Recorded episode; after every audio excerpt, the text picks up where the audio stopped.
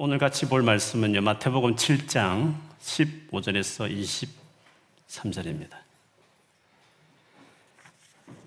마태복음 7장 15절에서 23절. 제가 끝까지 한번 읽어 드릴 테니까 눈으로 따라 또 귀로 들어 주시면 감사하겠습니다.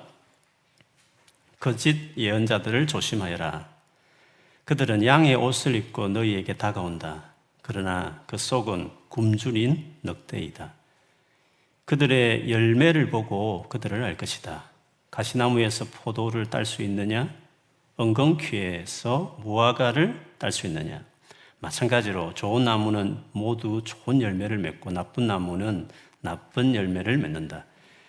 좋은 나무가 나쁜 열매를 맺을 수 없고 나쁜 나무가 좋은 열매를 맺을 수 없다. 좋은 열매를 맺지 못하는 나무는 모두 잘라서 불 속에 던져진다. 그러므로 열매를 보고 그들을 알 것이다. 나에게 주님, 주님, 이렇게 말하는 사람 모두가 하늘나라에 들어가는 것은 아니다. 하늘에 계신 내 아버지의 뜻대로 행하는 사람만이 하늘나라에 들어갈 것이다. 그날에 많은 사람이 나에게 이렇게 말할 것이다.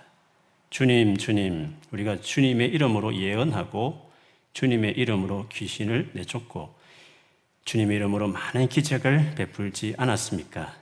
그때 내가 분명히 분명하게 그들에게 말할 것이다. 나는 너희를 모른다. 악을 악한 일을 행하는 자들아 내게서 썩 물러나라. 아멘. 우리 어, 교회당에 계신 성도들은 옆에 큰 소리를 말할 수 없지만 마음을 담아서 서로 축복하고요. 또 집에 계신 분은 자기 자신을 향해서 가족이 있으면 가족을 향해서 이렇게 축복했으면 좋겠습니다. 하나님 살아계시니 걱정하지 맙시다. 하나님 살아계시니 걱정하지 맙시다. 아멘. 요즘 헬피브 때문에 아마 고생하는 분들이 많이 있을 거라고 생각합니다. 저희 집에도요, 4살 된 막내 여준이가 어릴 때부터 헬피브 때문인지 되게 고생을 하고 있습니다. 처음에는 뭐 어린아이니까 뭐 알레르기 늘 있을 수 있으니까 추우면 콧물이다 싶어서 두었는데 눈이 자꾸 부어오르고 어느 날 아침에는 형 여수아가 막 큰 소리를 큰 소리로 엄마 아빠 여준이가 눈을 못 뜬다면서 그래서 급히 달려가서 봤더니 눈곱이 때문인지 눈이 붙어서 이렇게 눈을 뜨지 못하는 것이었습니다.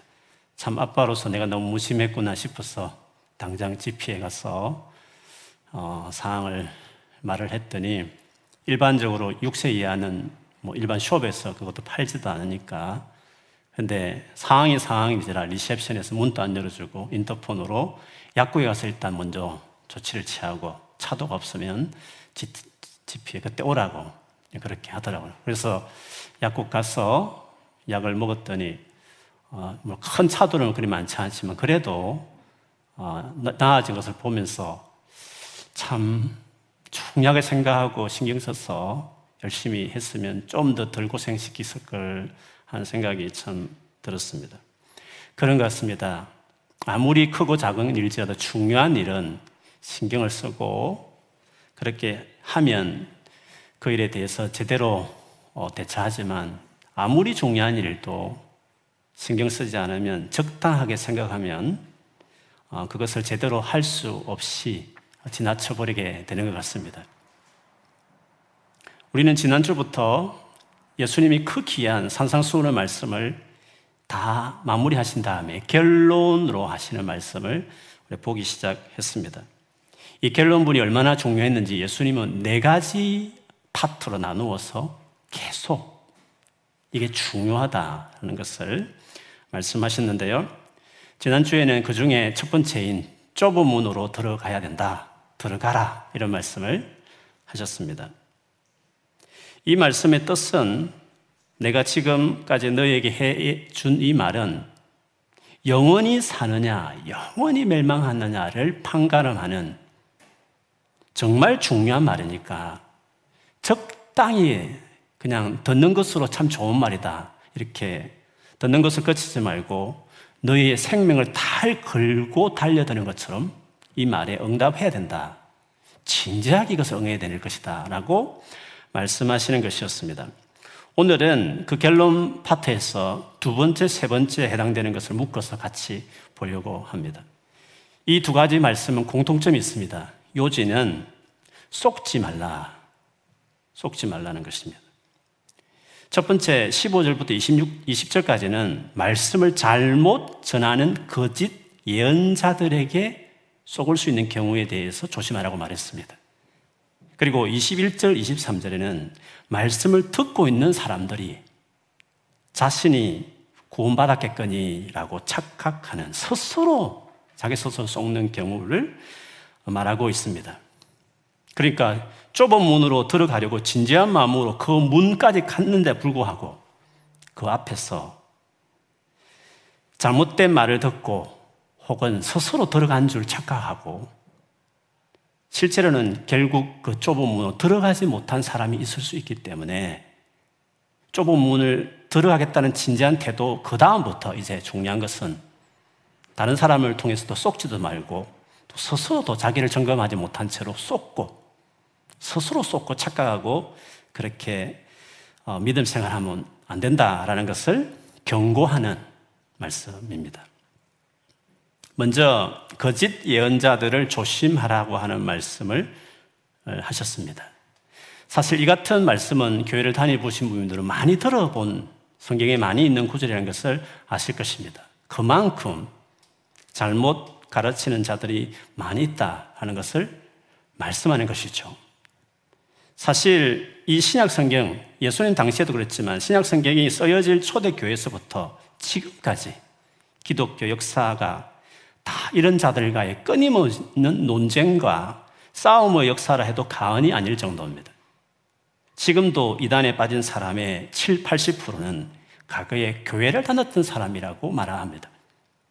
그것도 다들 열심히 다녔던 사람들이 그러니까 좁은 문에 들어가는데 진지했던 사람들이 그렇게 됐다는 것이죠. 그런데도 어떻게 그렇게 그들은 좁은 문에 들어가지 못하게 된 것일까? 그 이유를 어쩌면 이 말씀들을 잘 기담아 듣지 못했기 때문에 거둘 수 있습니다. 15절에 보면 거짓 예언자들을 조심하여라. 교의가 뭐죠? 그들은 양의 옷을 입고 너희에게 다가온다. 그러나 그 속은 굶주린 늑대이다. 라고 말했습니다. 그러니까 거짓되게 가르치는 좁은 문으로 들어가지 못하게 하는 그들이 우리에게 접근할 때에는 늑대임에 불구하고 늑대의 모습 보는 것이 아니라 양의 옷을 입고 되게 매력적이고 나와 친할 수도 있고 그리고 혹할 만한 전혀 눈치채지 못할 모습으로 다가오니까 분별하기가 쉽지 않다는 것입니다. 그렇지만 그 말을 잘못 받아들이고 따르면 늑대에게 잡혀 먹히는 양처럼 영원한 생명을 잃고 마는 즉 좁은 문에 들어가지 못하는 비참한 시세가 된다는 것을 경고하신 것이었습니다. 그러면서 감사하게도 그거를 분별할 수 있는 기준을 16절에서 20절까지 그리고 이어서 구원받지 못한 사람들의 그 말과 예수님의 말씀을 보면서 무엇이 문제였는지, 어떻게 분별할 수 있는 것인지를 우리가 추측할 수 있습니다. 예수님 말씀에 의하면 한마디로 열매를 보면 알 수 있다. 그렇게 하셨습니다. 이 열매가 뭔가에 대해서는 크게 두 가지 성경적으로 보면 어, 해석할 수 있습니다. 첫째는 그들이 가르치는 그 말, 가르침 자체를 보면서 분별할 수 있다는 것입니다. 또 하나는 그의 인격과 행실을 통해서 알 수 있다. 그렇게 할 수 있습니다. 그렇지만 양의 옷을 입고 있다는 이 말씀에서 보듯이 가르침 역시도 그리고 행실도 눈에 확 드러나게 잘못된 것처럼 보여지지 않을 수 있다는 것을 우리가 기억해야 하는 것입니다. 먼저 잘못된 가르침에 대해서 한번 생각해 볼까요? 이단들이 가르친 것을 보면 처음에는 다 우리와 비슷하게 가르칩니다. 성경의 중요성, 그리고 오히려 많은 성경 구절들을 되게 많이 찾아보기 때문에 더 진리 같다는 생각이 들게 합니다. 그러다가 심화 과정에 점점 들어가면 결국 기존 교회의 내용과 다른 내용을 가르칩니다. 그리고 기존 교회 타락상을 이야기하면서 거기서 가르친 모든 것은 거짓의 아비인 사탄의 가르침을 따르고 있기 때문에 결국에 그게 구원이 없고 참 진리에 대한 계시를 받은 참된 영적 스승인 자신의 교주를 통해서 주어질 말씀을 먹어야 한다라고 나가는 것입니다. 꼭 이런 이단적인 가르침이 아니더라도요, 요즘처럼 코로나 바이러스 때문에 다들 종말에 대해서 관심이 많다 보니까 성경에서도 종말에 대한 극단적인 가르침들이 많이 있는 것 같습니다. 성도들이야 당연히 늘 종말을 생각하고 예수님의 재림을 생각하면서 깨어서 살아야 되는 것은 너무 당연한 것입니다. 그런데 그 종말에 대한 두려움에 대한 생각을 가지고 어떻게 대비해야 되는가? 그 대비에 관련된 것들이 성경적이지 못한 경우들이 어떻게 보면 부연되어야 될 부분을 메인처럼 돼버린 경우들이 많이 있는 것을 봅니다. 특별히 종말을 준비하는 부분, 정말 대비해야 되는데, 여러분, 종말을 준비하는 예수님이 재림 오셨을 때 구원받기 위해서 성도가 정말 준비해야 될 것에 대해서 신약 성경 전체가 그리고 가장 종말에 대해서 많이 언급하는 요한계시록까지도 종말을 준비하는 성도의 가장 중요한 자세, 태도가 뭐냐는 거죠. 그거는 내가 너에게 주었던 사도들이 처음에 전해졌던 그 복음 처음 받은 것을 끝까지 인내함으로 지키지 않고 믿음을 지켜서 붙잡고 살아가라. 그것이 종말을 준비하는 종말에 가까울수록 성도들이 가져야 될 대비다라고 말을 했습니다. 그런데 염려스러운 것은 이런 중요한 복음보다는 666 베레칩에 더 관심이 많게 한다는 것 자체가 사뭇 염려가 되는 것이죠. 예수 그리스도가 아닌 예수 그리스도를 믿지만 베레칩에 대해서 잘못해버리면 구원을 이룰 수 있다는 예수 플러스 베레칩을 언급한다는 것은 뭔가 아무리 종말에 대해서 깨어 있어야 되지만 이는 성경 전체에 대해 가르침에 대해서 너무 극단으로 치운 현상이기 때문에 이런 것도 우리가 주의해야 될 부분 중에 하나죠. 그래서 잘못된 가르침이라고 한다면 뭐 앞에서 말한 이단적이거나 아니면 극단적인 경우만 사실 있는 것은 아닙니다. 더 위험한 가르침이 있습니다. 앞에 이 두 가지 경우는 조금 신경을 더 쓸 수 있습니다.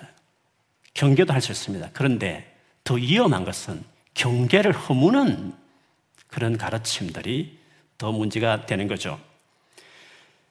20세기에 가장 영국이 배출한 전 세계적으로 사실은 유명한 설교자 말하면 마틴 로이드 존스 목사님을 이야기합니다. 그분이 산상수훈에 대한 이 본문을 설교하면서 그분이 사실 중요하게 더 경계해야 될 가르침이 있다고 하시면서 하신 말씀이 있어서 제가 좀 인용하면 이렇습니다. 잘못되게 아예 가르치는 사람은 그 가르침을 면밀하게 들어보면 쉽게 단번에 분별할 수 있다. 그렇기 때문에 진짜 위험한 사람은 옳은 것들을 강조하지 않는 사람들이다. 옳은 것들을 강조하지 않는 것 사람들이다 했습니다. 제가 이 말씀을, 이분의 말씀을 들으면서 좁은 문으로 들어가지 못하도록 방해하는 자들이 그러면 강조하지 않는 것들이 뭘까? 강조해야 되는데 강조하지 않는 것이 뭘까? 라고 했을 때 확실하게 떠오르는 것이 있었습니다. 그것은 복음의 핵심이 되는 예수 그리스도를 강조하지 않는 것입니다. 이단적인 말을 안 하니까 별로 문제 안 될 것 같이 보이지만 정말 중요한 것을, 구원에 있는 정말 중요한 것을 강조해서 말하지 않는 것입니다. 그러면 뭘 강조하겠습니까? 그리고 진짜 그러나 강조해야 될 것이 뭡니까? 거짓 예언자들은 죄나 예수 그리스도의 십자가 죽음의 의미나 회개나 그리고 믿음의 의미 그리고 그리스도를 따르기 위한 희생들 그리고 그분이 선포한 하나님 나라 일에 대한 메시지보다는 결국에는 자기 교주를 신격화하는 것에 맞추어진 성경 구절을 가르치는 데 집중하거나 아니면 세속적으로 그저 실생활에 도움되는 세상의 감동스러운 강연과 비슷한 그저 성경을 가지고 인용한 것이 지나지 않는 위로와 힘든 삶의 용기와 희망을 주는 메시지를 더 강조하는 경우입니다. 그러다 보니 구원에 대해서 제대로 깊이 생각하게 하지 않긴 않는 이 중요한 복음에 대해서 가르치지 않기 때문에 미처 자기를 돌아본 채, 돌아보지 않는 채로 그저 그런 말씀을 많이 듣는 교회에 출석하는 것으로 스스로 구원받았겠거니 착각하게 만드는 위험한 가르침과 사람이 될 수 있다는 것이죠. 그러면 열매라고 말하는 열매와 관련된 중요한 또 다른 하나의 의미인 인격과 행실에 대해서 한번 보겠습니다. 주님이 나쁜 열매라고 했을 때는요, 꼭 비도덕적인 행동을 생각할 필요는 없습니다. 그러면 양의 옷을 입은 것이 아니니까. 누가 봐도 그런 사람의 말은 안, 처음부터 안 들을 것이니까. 양의 옷을 입었다는 것은 행실이 그렇게 나쁘지 않다는 것을 말하는 겁니다. 예수를 믿지 않아도 착하게 살아가는 사람들 세상엔 참 많습니다. 자기 욕심 없이 순수하게 말씀만 전한다고 해서 좋은 열매를 맺은 분이다. 이렇게 생각할 수 없다는 것을 말하는 것입니다. 그러니 이 인터넷상의 어떤 인물을 잘 알지도 못한 인물을 추종하는 것은 위험하기 그럴 짝이 없는 것이죠. 왜냐하면 우리는 그의 모든 가르침을 다 들을 수 없기 때문에 그렇습니다. 그가 아무리 많은 동영상을 올렸어도 그것은 선별하고 편집해서 올린 것들일 것입니다. 더더욱이나 그의 인격과 행실은 알 수가 없는 것입니다. 아무리 영상 속에 자신의 대단한 주에 대한 헌신에 대한 간증을 한다 하더라도 어디까지나 본인이 치사 선택해서 한 말에 지나지 않는 겁니다. 그래서 인격이라는 것은 그 사람이 어떤 사람인가 하는 삶이라는 것은 개인적인 관계를 맺고 가까이서 오래 지켜봐야만 알 수 있는 것입니다. 그래서 지역 교회에 속해서 거기에 있는 목회자와 교사와 성도들과의 관계 속에서 신앙생활 하는 것이 자기 영혼을 즉 이렇게 잘못된 자들에 대해서 자기 영혼을 지킬 수 있는 가장 기본적이면서도 가장 중요한 원칙이다라고 말할 수 있는 것이죠. 인격과 형식과 관련해서 주님이 말씀하시는 좋은 열매는 이 좋은 열매라는 것은 그저 착한 정도를 말하는 건 아니겠죠? 이것은 예수를 믿고 거듭난 사람이 아니면 도무지 살아갈 수 없는 정도의 인격과 삶을 말하는 것입니다. 이 삶은 믿지 않는 사람이 노력하고 연습한다고 살아갈 수 있는 것이 아닌 것입니다. 모방하고 흉내낼 수는 있겠지만 실제로 거듭나지 않으면 절대로 주님 뜻대로 살아갈 수 없다는 것입니다. 그러면 거듭난 사람이 맺는 좋은 열매, 즉 인격과 형식과 관련해서 이 좋은 열매를 말한다면 도대체 어느 정도를 무엇을 이야기하는 것일까요? 그냥 전셋집에 월셋집에 살면서 말씀 전하면 다 좋은 열매 맺는 목회자며 교사입니까? 좋은 열매를 맺는 좋은 열매를 할 만한 행실과 삶이라는 것은 무엇을 이야기하는 것일까요? 그것은 지난주에도 말씀드렸지만 산상수훈에서 말하고 있는 말씀대로 사는 것입니다. 다시 한번 간단하게 요약해서 말씀을 드릴 필요가 있을 것 같습니다. 이것은 단지 진짜 예수의 생명 없는 사람은 살 수 없는 삶이기 때문에 이 정도 되어야 이것이 참 열매다. 인격과 삶과 관련된 열매다고 말할 수 있는 것입니다. 팔복만 하나 볼까요? 물론 팔복에 대해서 심령이 가난하다, 애통하는 자, 온유한 자를 좋은 의미로 풀 수 있습니다. 그런데 누가복음 버전과 비교해 볼 때 이것은 좋은 어떤 성품을 말하는 것이 아니라 심령이 가난하다는 것은 말 그대로 정말 가난한 것을 말합니다. 그리고 애통한다는 것은 뭐 죄를 회개하고 뭐 이런 의미로 좋은 의미로 말하기보다는 진짜 슬픔이 많은 정도로 너무 힘들게 살아가는 사람을 말한 것입니다. 온유한 자는 그래 온유하지 부드럽지 잘 지내지 이런 의미가 아니라 온유라는 것은 구약적인 배경을 다 보면 압제하에 억압을 당하면서 토무지 힘이 없어서 자기를 변호할 수 없을 만큼 그렇게 딱한 처지에 있는 사람을 말하는 것입니다. 그러니까 가난하다, 애통하다, 온유하다는 것은 인간적으로 보면 진짜 어렵게 살아가는 바로 그 당시 예수님 앞에 앉아있던 제달과 같은 그런 사람들이었습니다. 그런데 뭐가 다르죠? 이따은 매터입니다. 가난하지. 그러나 복이 있는 사람들이야 너희는 하나님 나라를 소유했으니까. 슬프지. 그래도 괜찮아. 세상에 줄 수 없는 하나님 위로를 너희들이 경험할 수 있으니까. 힘없고 백 없어서 당하고만 있지. 그렇지만 괜찮아. 하나님이 너희에게 기업을 주실 거야.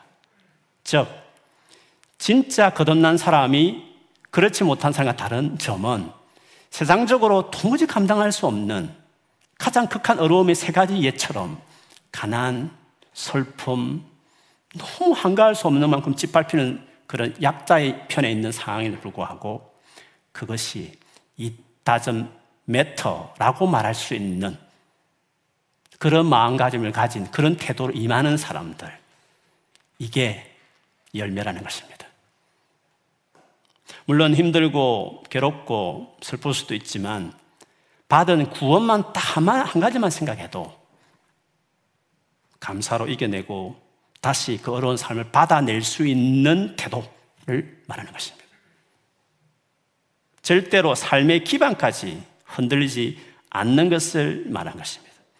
더 나아가서 팔복을 더 보면 긍휼을 베푸는 자라고 말했습니다. 홈리스를 보면서 참 안 됐다. 그래서 정말 주머니에 있는 10파운드, 20파운드를 줄 정도의 말을 할까요? 그 정도면 안 믿는 사람도 다 구원받게요.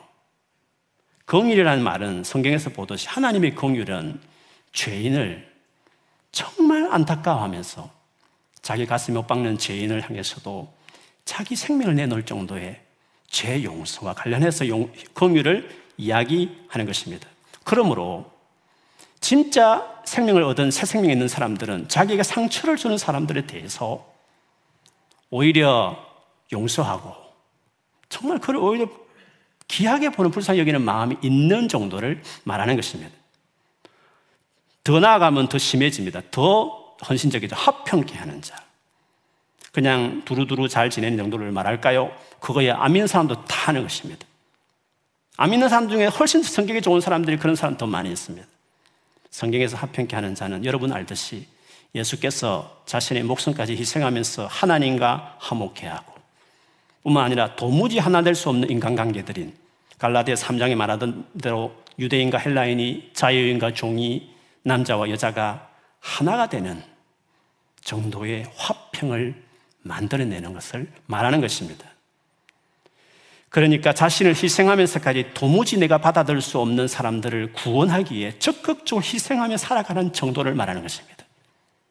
마지막으로 을을 위하여 박해까지 기쁜 마음으로 받고자 하는 것입니다. 즉 하나님 나라 가치를 위해서 자신의 모든 것을 모든 삶을 다 희생하고 바치며 살아갈 정도를 말하는 것입니다. 그러므로 거짓 예언자들의 말을 들으면 이와 다릅니다. 부와 행복과 성공해서 하나님의 은혜와 복을 받아서 높은 사회적인 지위를 확보하는 것을 삶의 목적으로 두고 살고 내게 상처 주는 사람을 미워하고 살아도 하나님 나라에 별로 관심을 갖지 않고 살아가도 양심의 가책을 전혀 느끼지 못하게 메시지를 전하는 것입니다. 그 상태에서 만일에 복음에 대해서 진지한 메시지를 강조하는 말을 듣기 시작하면 실생활에 전혀 도움되는 말이 아니기 때문에 계속 들으면 죄와 회개와 십자가만 강조하는 것이 은혜가 안 되고 나와는 아무 상관없이 느껴지곤 하는 것입니다. 그런데 진짜 거듭난 신자는 이런 설교를 할 때 가장 큰 은혜를 받고 도전을 받고 심지어 불순종하는 삶같이 여겨지면 돌이키기 위해서 건심하고 애통하는 것입니다. 여러분, 오늘 이 열매를 강조하는 이 말을 예수님이 하시는데 사실은 열매를 강조한 것처럼 보이지만 그 열매를 결정하는 나무를 더 강조한다는 것을 볼 수 있습니다. 한번 말씀을 다시 16절 이후로 보십시오. 가시나무에서 포도를 딸 수 없다. 왜 그렇습니까? 가시나무는 포도나무가 처음부터 아니기 때문에 포도나무를, 포도를 맺을 수 없는 것입니다. 은근키에서 무화과를 딸 수 없다. 왜 그렇습니까? 처음부터 무화과 나무 자체가 아니기 때문에 그렇습니다. 그래서 이후의 말씀 더 확실합니다. 좋은 나무여야 좋은 열매를 맺히고 나쁜 나무였기 때문에 애당초 나쁜 열매를 맺는 것이라고 하셨습니다. 좋은 나무는 절대로 나쁜 열매를 맺을 수 없고 나쁜 나무는 절대로 좋은 열매를 맺을 수 없다. 결국 뭡니까? 열매를 강조했지만 그 열매를 결정하는 것은 그 나무였다. 그것을 말하고 있습니다. 이것을 신앙적으로 우리가 다시 돌려서 생각해 보면 이 말은 우리가 예수를 믿어 거듭나서 새로운 존재가 되면 새로운 인격과 행실을 할 수 있다. 이 말씀입니다. 예수님을 믿어 새로운 존재가 되었으면 새로운 인격과 행실이 안 나타날 수 없다는 것을 말씀하시는 것입니다.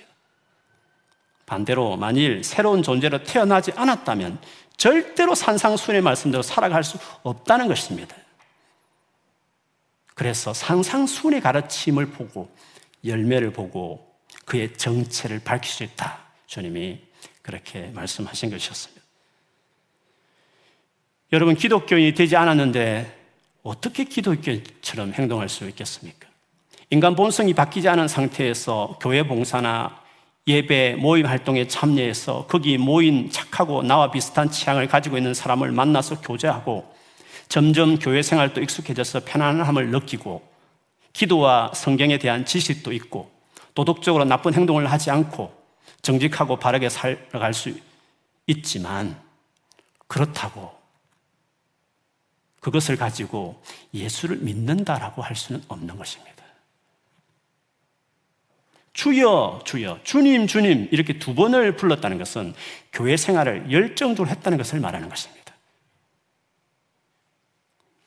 그리고 주의 이름으로 예언을 하고 귀신을 쫓아내고 많은 기적까지 베푼 것을 보면 교회 내에서 성경을 가르치고 영적인 일을 하는데 리더로서 교인들을 이끌었다는 것을 말하는 것입니다. 그런데도 이 사람은 믿는 사람이 아니었습니다. 무슨 문제가 있었던 것일까요? 22절 말씀처럼 예수님이 나는 너희를 모른다. 예수님이 모르는 사람이 세상에 어디 있겠습니까? 이것은 개인적으로 관계를 맺고 인격적으로 교제한 적이 없다 이 뜻입니다. 귀신을 쫓아내고 기적을 행하는 것과 주님과 교제하는 것은 다릅니다. 영적인 체험을 하고 질병을 고쳤다고 해서 그분과 교제하는 것은 아닙니다. 그러면 예수님 고친 수많은 병자들이 다 예수를 믿을게요. 어떤 신비로운 신적인 체험을 했다고 그저 나는 예수 믿어 이렇게 말할 수 없는 것입니다. 표적과 기사가 참 구원받은 신자의 표지가 아님을 오늘도 알 수 있습니다. 시작 성경에서 이것은 사탄도 행할 수 있다고 말하고 교회 내에서도 본인은 구원받지 못했어도 사실은 하나님이 구원받은 혹은 구원받을 백성들을 위해서 성령께서 그 사람을 통로로 잠시 사용하기 위해서 그 사람을 통해서 그 기적이 나타나게 할 수도 있는 것입니다. 대표적인 얘가 가룟유다입니다. 가룟유다도 예수님이 파송해서 수많은 기적을 일으키고 온 그 일도 그도 했을 것입니다. 구약에 보면 발람 선지자 예언하는 그런 일을 발람도 했습니다. 구원과 관계없이 은사들을 놀란 기적들을 행할 수 있는 것입니다. 중요한 것은 뭡니까? 개인적인 친밀함이 있어야 하는 것입니다. 왜냐하면 거듭난다는 것은 하나님의 영이신 하나님 자신이신 성령이 우리 가운데 임하시게 되는 존재가 되는 것입니다. 그래서 거듭나면 주님에 대한 실제적인 감각이 있는 것입니다. 성령님과 동행하는 삶을 살게 되는 것입니다.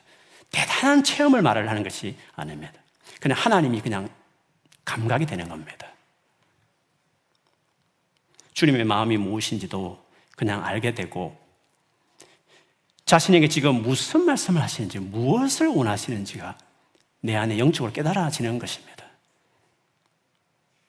그래서 실제로 상산수훈의 이 말씀대로 살아가려는 열정, 그리고 이게 이렇게 살아가는 것이 당연하다고 하는 내적인 동의가 자연스럽게 본능이니까 그렇게 살고 싶은 마음이 드는 것입니다.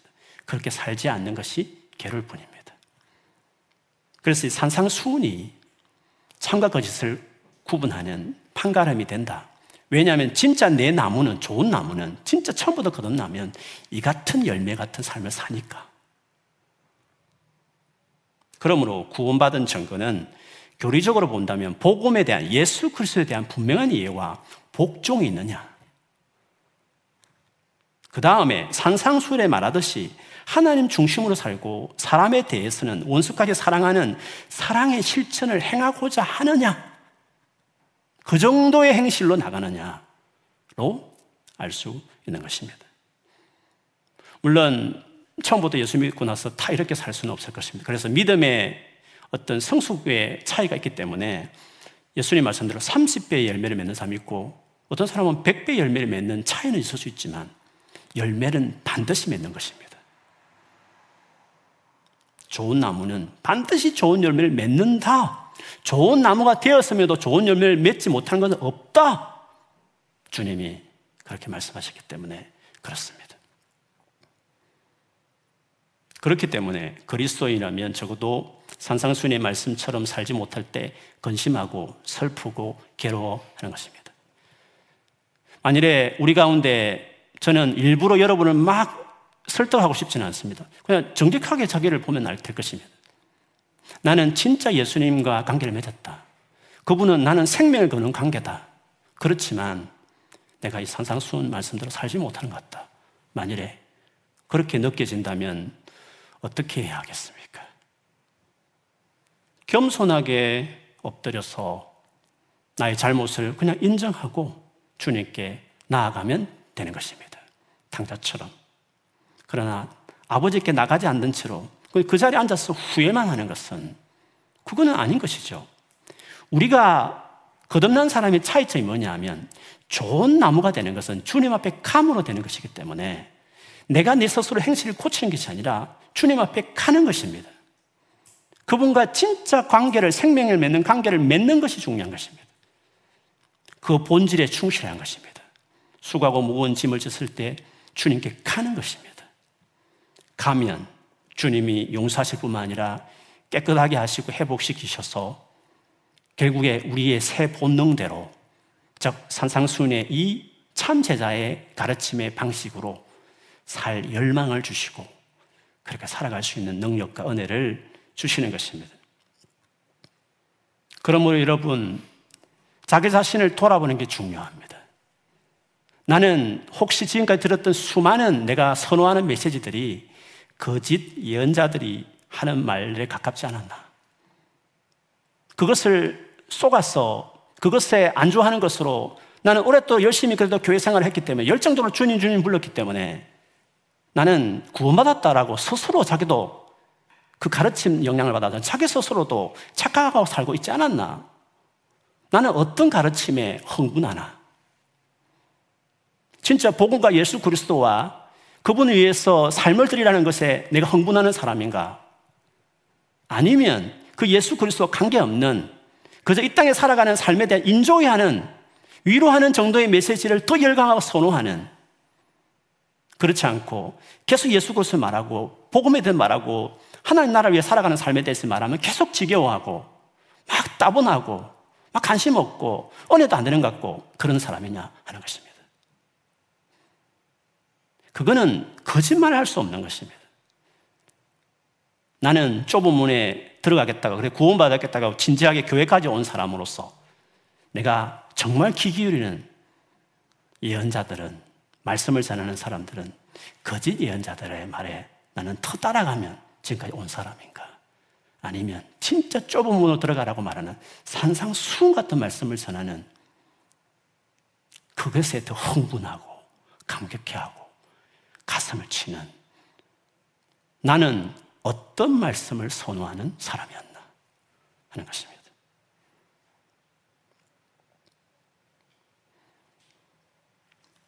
어떻게 내가 교회 생활을 했는지, 나의 인격과 행실은 도대체 어느 정도를 원하고 있는 것인지, 크리스찬의 인격과 삶이라는 것이 어느 정도라고 나는 정말 생각하고 살아가는 것인지 술, 담배 하지 않고 적당히 성적으로 깨끗하게 살고 그냥 착하게 바르게 성실하게 살면 크리스찬 아닌가? 그 정도로 지금 생각하고 살아온 것인지 진짜 좋은 열매라고 말하는 이 삶을 정말 살고 싶어 하는 그것이 안 돼서 정말 가슴을 칠 만한 매일매일 고민이며 기도 제목처럼 살아가는 사람인가 하는 것입니다. 이것이 내가 뭐 이단에 빠지가 안 빠지는 차원이 아니라 내가 거짓 예언자들을 말을 듣고 좁은 문 앞에서 바로 넓은 길로 갈 사람인지를 결정하는 것입니다. 그래 주께서 너희가 말씀을 어떻게 듣는지, 어떤 태도로 듣는지를 조심하라 주께서 그렇게 말씀하셨습니다. 만일에 곰곰이 생각해 보니 나는 교회를 오래 다녔지만 예수를 믿지 않는 것 같아. 만일에 잘 모르겠다. 진짜 내가 예수 믿는지 모르겠다는 생각이 들면 어떻게 해야 됩니까? 오늘부로 진지하게 그 믿음에 대해서 생각하고 믿기로 결정하는 것입니다. 예수를 믿는 것이 뭐냐고요? 예수 그리스도께 목숨을 거는 관계에 들어가는 것입니다. 예수 그리스도와 목숨을 거는 관계를 맺는 것입니다. 나는 예수를 위해서 목숨을 거는 사람이 되겠다고 하는 결정을 하는 것입니다. 물론 이것이 당장 거기까지 하기에는 준비 안 됐다고 여기는 분이 있을 것입니다. 그러면 나는 아직 구원받지 못했지만 목숨 거는 관계가 되기까지, 즉, 결혼을 결정하기까지 연애하듯이 그분을 알아가는 진지함으로 이제는 그와 관련된 진짜 메시지에 관심을 가진 채로 교회를 다니는 것입니다. 그리고 그분을 믿을 만한, 목숨을 걸 만한 증거는 너무 수없이 많으니까 말씀을 배우면서 이미 그 길을 가는 사람들의 삶을 보면서 어느 날, 오늘 이 시간 이후로 예수 당신께 내가 목숨을 걸겠습니다. 당신이 이미 내게 목숨을 걸었듯이 그런 관계를 이제 맺겠습니다 하면 그때부터 구원은 시작되는 것입니다. 그리고 성령이 내 안에 오시는 것입니다. 그리고 산상수훈대로 살게 하는 살고 싶은 열정과 살고 싶지 않, 살지 못할 때 고통스러워함 회개하고 그리고 내 힘으로 안 되지만 좋은 나무가 되게 하셨으니까 은혜를 입었으니까 그는 팔복을 입었으니까 팔복 같은 삶을 살아간 행복한 사람으로 살아가는 것을 30배 열매를 보고 60배, 100배 열매를 보는 데까지 내 신앙이 나아가게 되는 것입니다. 만일에 진짜 내가 예수를 믿는 건 분명하다. 나는 그분을 위해서 목숨을 거는 관계에 있는 사람 맞다.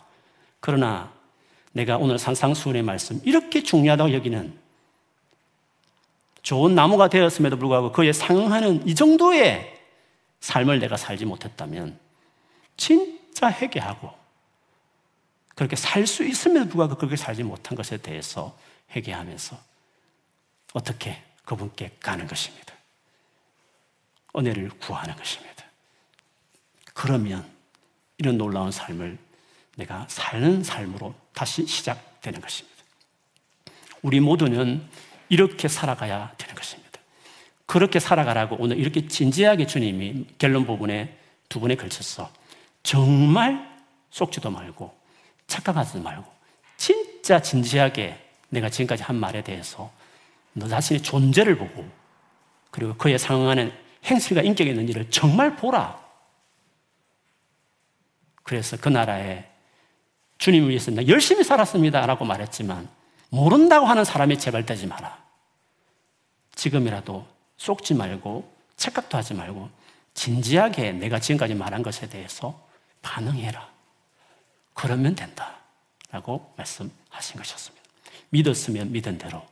그러나 아직 믿은 것이 아니다 여겨지면 다시 믿는 일에 믿게 하는 메시지에 그 중요한 진짜 메시지에 길을 기는 사람 되셔서 오늘 함께 예배하는 우리 모두가 한 사람도 빠짐없이 다 이 영광스러운 하나님의 자녀된 예수의 제자된 복을 누리는 저와 여러분 되기를 주의 이름으로 축원합니다.